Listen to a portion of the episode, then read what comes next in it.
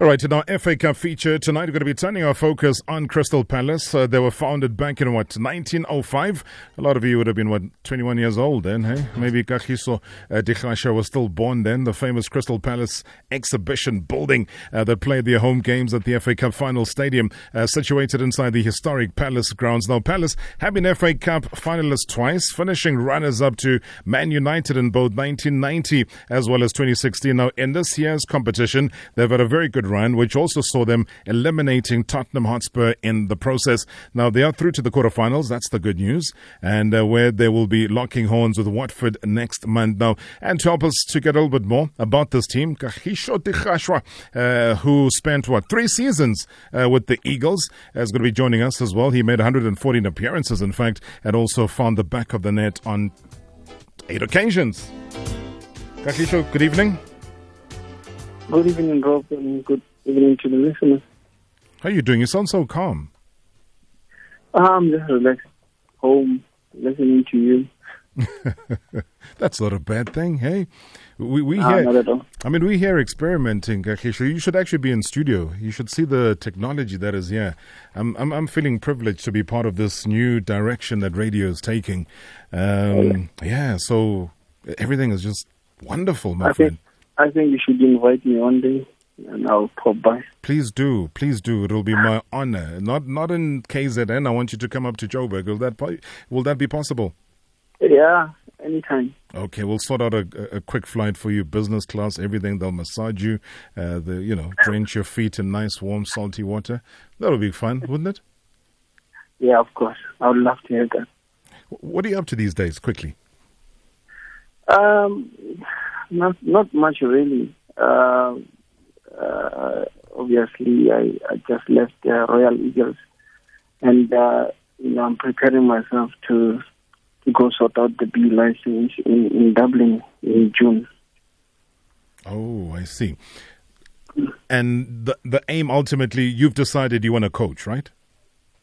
Yeah, of course. Uh, I wanted to start at an early age, so yeah, I'm looking forward to the challenge. And leaving Royal Eagles, as you say, was that something amicable, or uh, was that something that really left you a bit angry?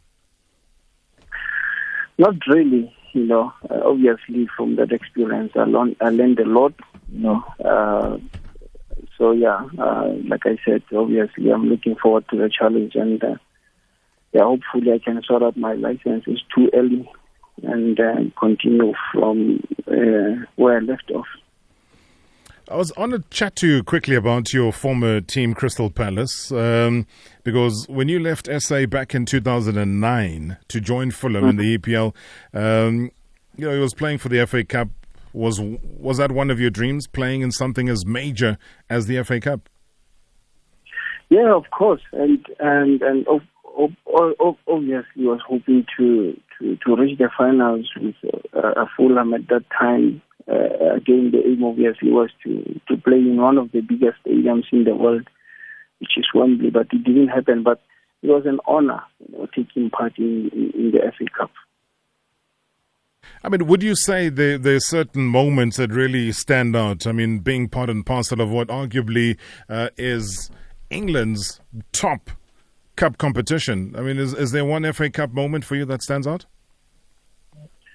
Uh, can't remember quite clearly, but I think it was it was against. Uh, um, oh, that's when I was at Crystal Palace. I, I actually remember I, I scored a goal. Uh, I can't remember which team it was, but yeah, um, you know, I was I was obviously excited about it to score in, in, in a, a, a big uh, cup cup game like that. And, and talking about Crystal Palace, I mean, being loaned out, uh, I think it was around about 2011, uh, where you stayed for three seasons. Uh, I mean, did that give you some sort of an opportunity as well to play in that tournament? What was it like? I mean, we see Crystal Palace. I watched them as well, in you know, over the weekend. I mean, I've been watching them quite a lot these days. Was that something of a priority for them to try and get as far as they can? Yeah, uh, the team was was ambitious uh, that season, you know, to uh, most especially to, to get promoted in the, into the to the Premier League. Uh, but again, uh, you know, we went as far as uh, you know, I think uh, reaching the the, the quarterfinal with with Palace in the FA Cup. So yeah, me leaving Fulham at that time, uh, I had to I had to leave Fulham to get some some game time, and and, and I'm glad, you know, uh, I I did a, a, the good decision at that time, and uh, I managed to to play as many games as as I could.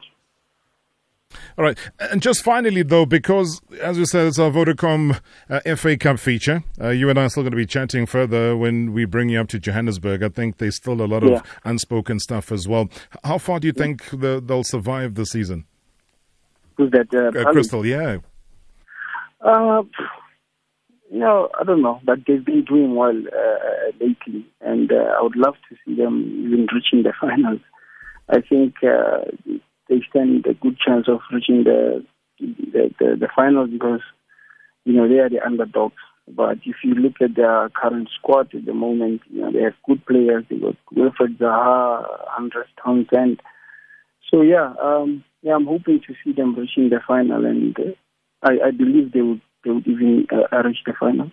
Oh, beautiful stuff. I didn't want to touch on you slapping Scott Parker. I mean, that's just something we need to chat about another day uh, when that happened in 2009. KG, always great to have you on the line, my man. Thank you so much for chatting to us on MSW and chat to you soon. No worries, mate. Thanks.